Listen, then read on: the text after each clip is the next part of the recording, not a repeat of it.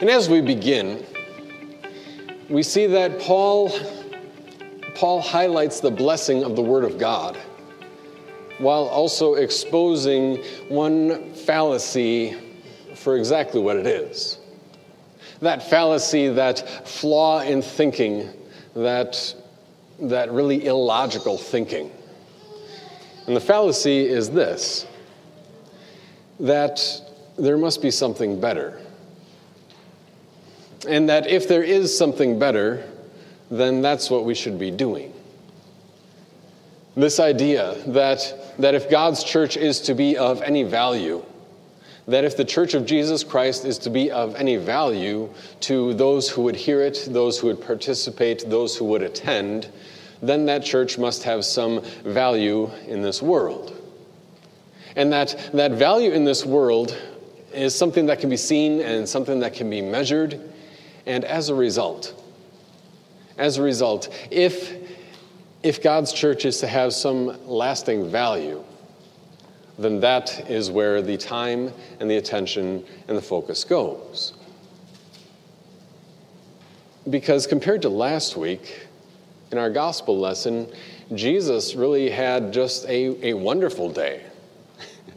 if you remember last week in our reading from earlier in Luke chapter 4, last week Jesus was preaching in his hometown synagogue and they tried to throw him off the edge of the cliff. He was preaching the word, and, and they absolutely rejected him. And we saw last week that Jesus used the exact same tools that he has given to his people today, that he still built his ministry on that word of God, that spiritual word which alone changes hearts, and that word which sometimes may have the reaction of rejection. But God's word was not empty. And now, and now the following week, our reading from a little bit later in Luke chapter 4, Jesus is in Capernaum. And he has preached there, and then he spends the rest of the day with Simon Peter's family. And that evening, after sunset, after the Sabbath is over, everybody is bringing their sick and the demon possessed to Jesus. And you read through this, and verse 42 when it was day, he went out to a deserted place.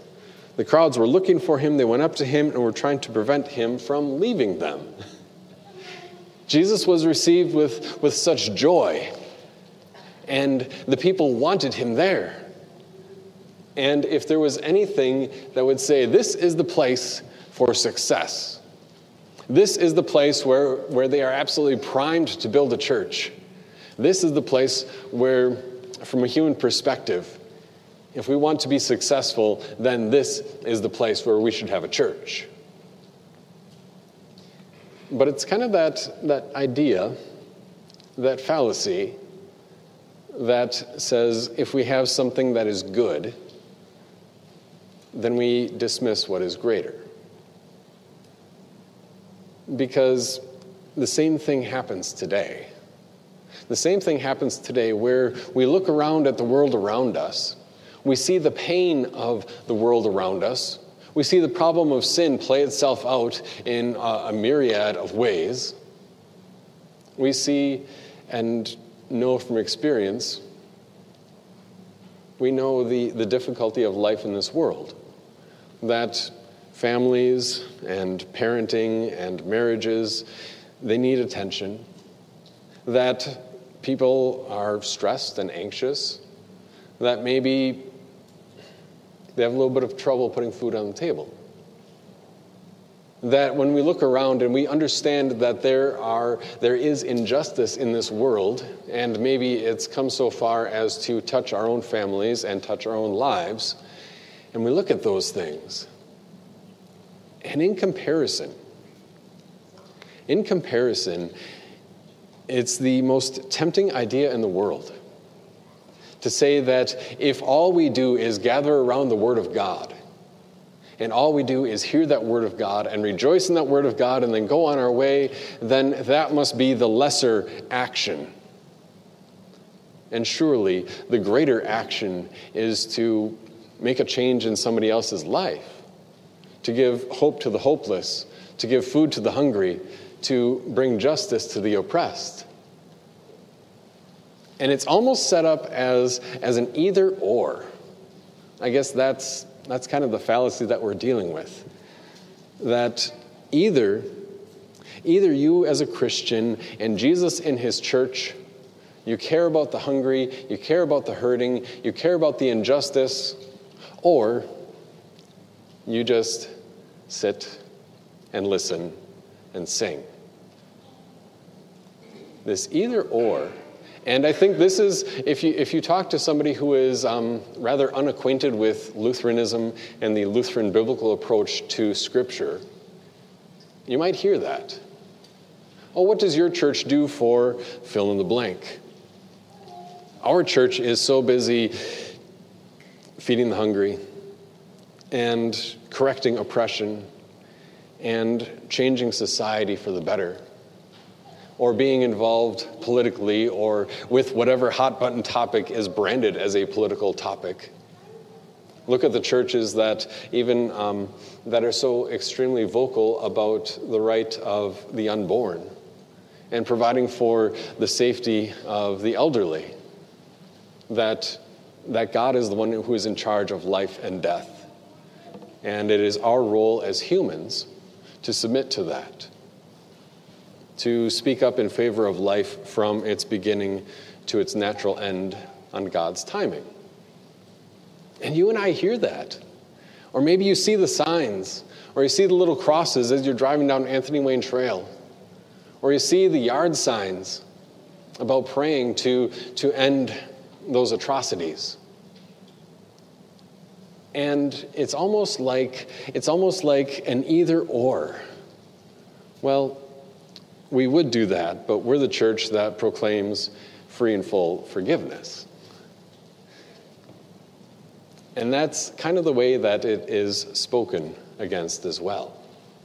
Well, if your church would be doing anything good, and by extension, if you as a Christian were to bring value to this world, then you would be involved in this cause and you would be more vocal toward this need. And you would carry out all the needs that, that your neighbor needs. And it's set up as this either or. And Paul says, Dear friends, let's not lose our focus. Because the focus must remain where it is if it is to be truly Christian. Because any unchristian, any non Christian person could take up take up the banner of being pro life from beginning of life to natural end.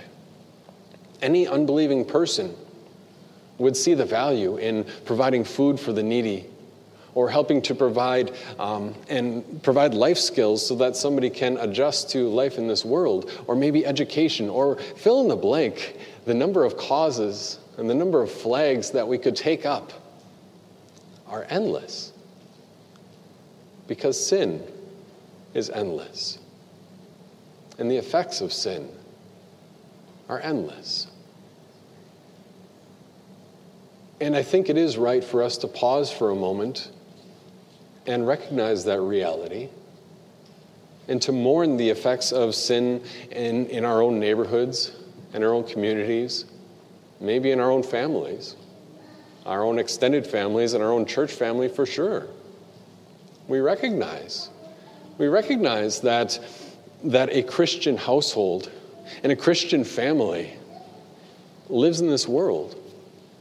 And just because you are a Christian, that doesn't mean that, that you don't know somebody who has, who has died from a drug overdose. Just because you're a Christian doesn't mean that, that your life is all of a sudden roses and daisies and every single relationship it just runs along smoothly. And just because you're a Christian doesn't mean that you don't care. And as a Christian, we ought to be the people who first and most even loudly recognize injustice for where it is. But we don't buy the solutions that the world has to offer. Because as a Christian, we have a different purpose. And that fallacy, that idea, that if you are a Christian, then the only way to demonstrate that Christianity and the only way to live as a Christian is to live out that life in a life of good deeds in this world. It's an idea that pushes Jesus to the sideline. We talk about it a little bit um, in the, in the take home um, Bible study inside the back cover. So you'll probably see that again this week. But of all the, the banners that could be taken up, of all the ideas that could be supported, it wouldn't take too much to look at the churches in Holy Toledo and see them.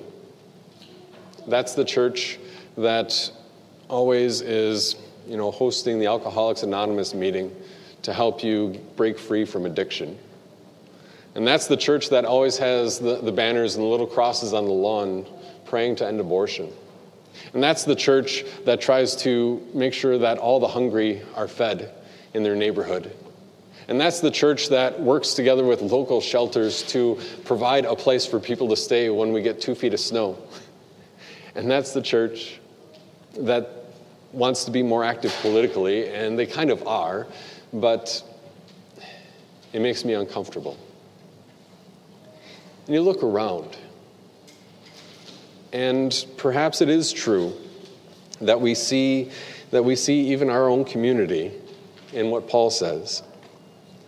Looking at verse 3 of our reading from 2 Timothy, for there will come a time when people will not put up with sound doctrine. Instead, because they have itching ears, they will accumulate for themselves teachers in line with their own desires. They will turn their ears away from the truth and will turn aside to myths. And, and looking at this, it's almost like that's the last refuge. That's, the, that's where we retreat to. And I've, I've heard it enough in, in a number of different settings and churches. Well, we would do that. But here is what we are doing. And look at all the places out there, as though the problem is out there. All the places where people are just gathering around, itching ears. It's almost that last refuge that says, well, the same fallacy, but turned around. Because we preach full forgiveness, and because we have the Word of God. We don't see the need, we don't see the value, and we don't see how we can or should bring any sort of value to our community. It's definitely possible. And the way that Paul puts it, he says, Dear friends, dear friends, it really rests on the word. That your status as a Christian means that you're absolutely unique because God has done his work in you. Not because the circumstances of your life are so utterly unique, and not because your family tree has, has is, is all in line perfectly and never having to experience hardship or pain or the results of sin. That you as a Christian are unique, not because you, out of all people in the world, don't care about life in this world, but you are unique because you've been bought by the Son of God and you've been brought into the faith. He created faith in your heart through that same word. And He wants to do that for others too. That we, as God's church, we have this one unique purpose that no other body in this world has. And we have the one unique tool that even many who claim to be Christians have forsaken that Word of God. The Word of God that is trustworthy, a Word of God that, that we build all of our work upon. A word of God that we gather around to hear, exactly as, as, as Paul writes to Timothy here when he says in verse 2 this word of God has application in every area of life. He says, Preach the word, be ready whether it is convenient or not. Correct, rebuke, and encourage with all patience and teaching. Correct and rebuke and encourage. It's one tool, this, this divine word from God, this one tool that is applied to Christians' lives, this one tool that has changed your heart, this one tool that makes you different, that as a group makes Christ's church different, this one tool that sets before us the exact and only purpose that we have. The exact and only purpose that we have is to share that word, is to look at that word, to listen to the word to talk about that word, to order our lives according to that word. The one tool that we have is the one thing that sets us apart. And in that word, what do we see? We see a Jesus who died for the sins of all people, and that the forgiveness he won for them is true and real and factual, even if they don't believe it. That it's not their belief which makes the forgiveness real, but rather, if they don't believe, they forfeit what Jesus won for them. If they don't believe, if they don't know about it, they forfeit the righteousness that Jesus won for them. And that's the message that we have where that forgiveness from God doesn't depend on you changing your life or finally kicking the habit or finally making sure that you have a good enough image so that everybody else thinks that here is somebody who has it all together. No, you're standing before God depends on this Son of God and His Word working in your life, which He has and which He still does. And through this same Word, He sends His Spirit to, yes, build His church so, how can those who are so heavenly minded be of worldly good? Which is kind of where we started.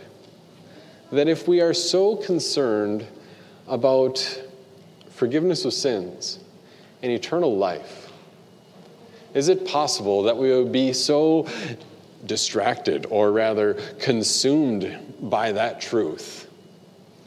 That we would not care.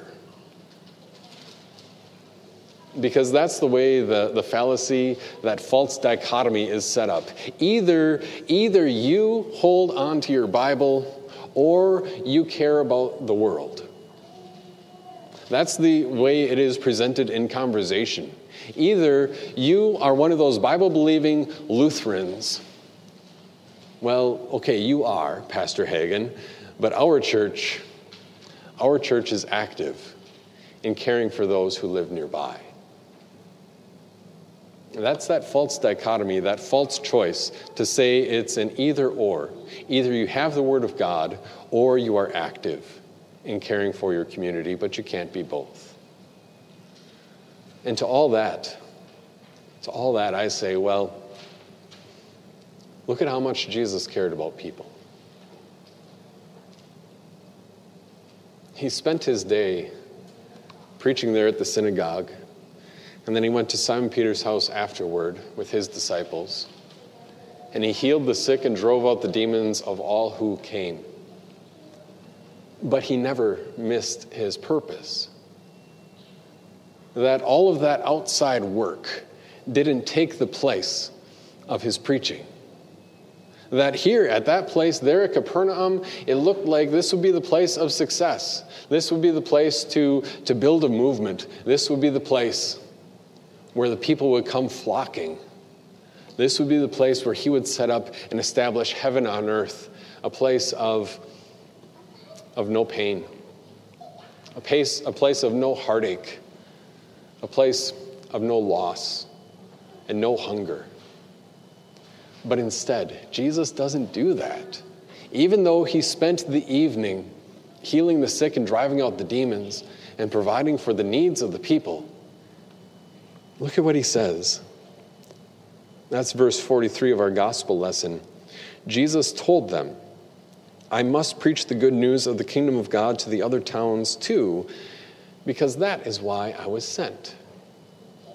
This one unique purpose of his which was to preach the word of God to other towns too. to, so that that word of God would travel all over the world, not just addressing the temporary and earthly needs of the people, not just addressing the injustice of a world that will one day be consumed by the Lord's fire, but instead addressing the eternity of people who have eternity to look forward to, and by God's grace, do look forward to it. Addressing the reality that you, as a person, at the same time, yes, you had a beginning, but you don't have an end. That your life in this world is one tiny dot on the timeline of the rest of your eternity. That you started and your life began as a little baby, but that goes on forever. That when your heart stops beating here, and when you're, when you're taken to heaven, then at the end of time, Jesus will raise your body and put it back together with your soul to live before Him in righteousness and purity forever. And it will be every person who stands before Jesus there at the judgment. So, do you think that means that we should care about them?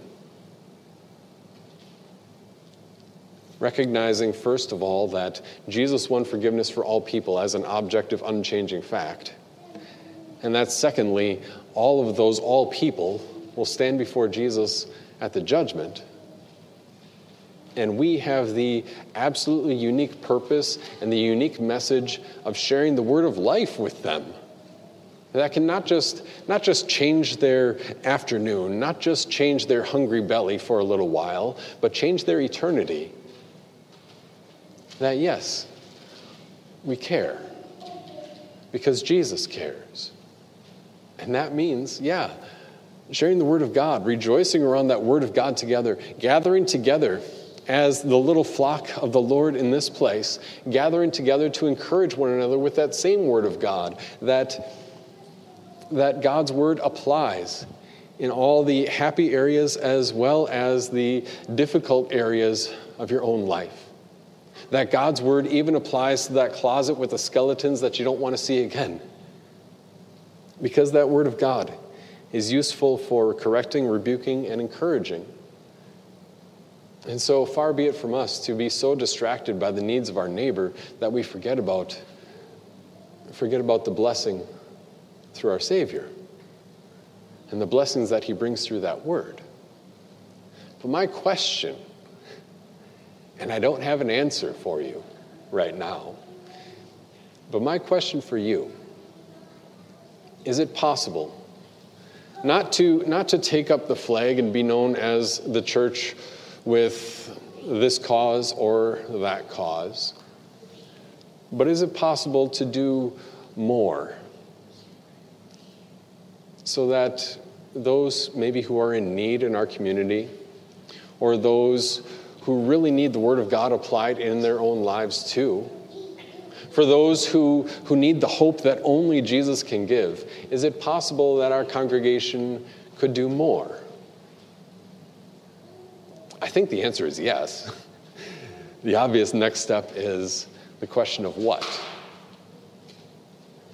Not to replace, not to even try and supplement the Word of God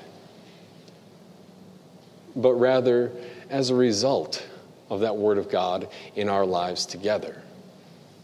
As part of our, yes, sanctified Christian lives together. To say that, you know what, my Jesus has given me everything.